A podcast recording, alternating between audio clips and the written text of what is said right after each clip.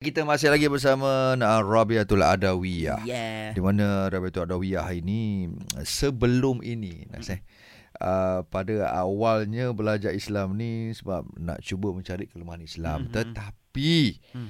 uh, bila dah belajar-belajar tu tersangkut pula dengan Islam Mhm. dan alhamdulillah 5 tahun dah Rabiatul Adawiyah bersama Islam. Alhamdulillah. So Rabiatul umur 20 eh masa Kalau Islam. Masuk Islam. Mm-mm.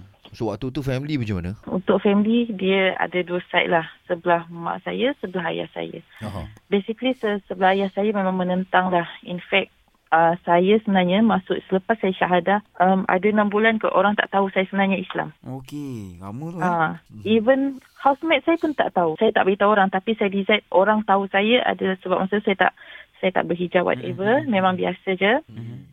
Apabila masuk bulan Ramadan, saya fikir saya kena berhijab lah. Rugilah saya puasa tapi tak berhijab. Okey. Ah, macam okey. tu lah kan. Baik. Tapi saya kena belah dengan apa yang saya akan dapat lepas tu. Okey, Jadi baik. apabila saya dapat, memang belah belah ayah saya menentanglah sepenuhnya ayah sekor saya whatever. Mm-mm. Sedihlah menangis apa semua masa tu. Mm-mm. Rasa memang hilang sungguh lah. Ha, macam tu. Mm-mm. Tapi belah mak adalah bad perception diorang. Cuma diorang lebih cool. Mm-mm. Uh, macam at- atuk dengan nenek, atuk pernah cakap boleh masuk Islam tapi biar untuk berkahwin. Tapi saya masuk Islam bukan untuk berkahwin. Mm. Jadi macam mm, masa awal-awal pun nampaklah dia orang punya apa, muka yang frustrated Ya. apa semua.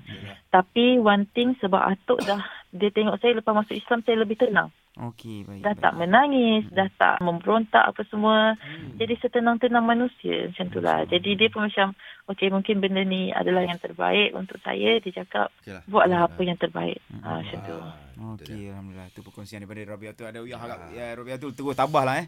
Biasalah kan. Macam Rabiatul kata tadi ujian tu sentiasa ada untuk mendidik kita Betul. eh. Dekat dengan dia insya-Allah. Okey Rabiatul terima kasih banyak-banyak. Ah, sama-sama. Stay safe. Assalamualaikum. Bye bye. Waalaikumsalam.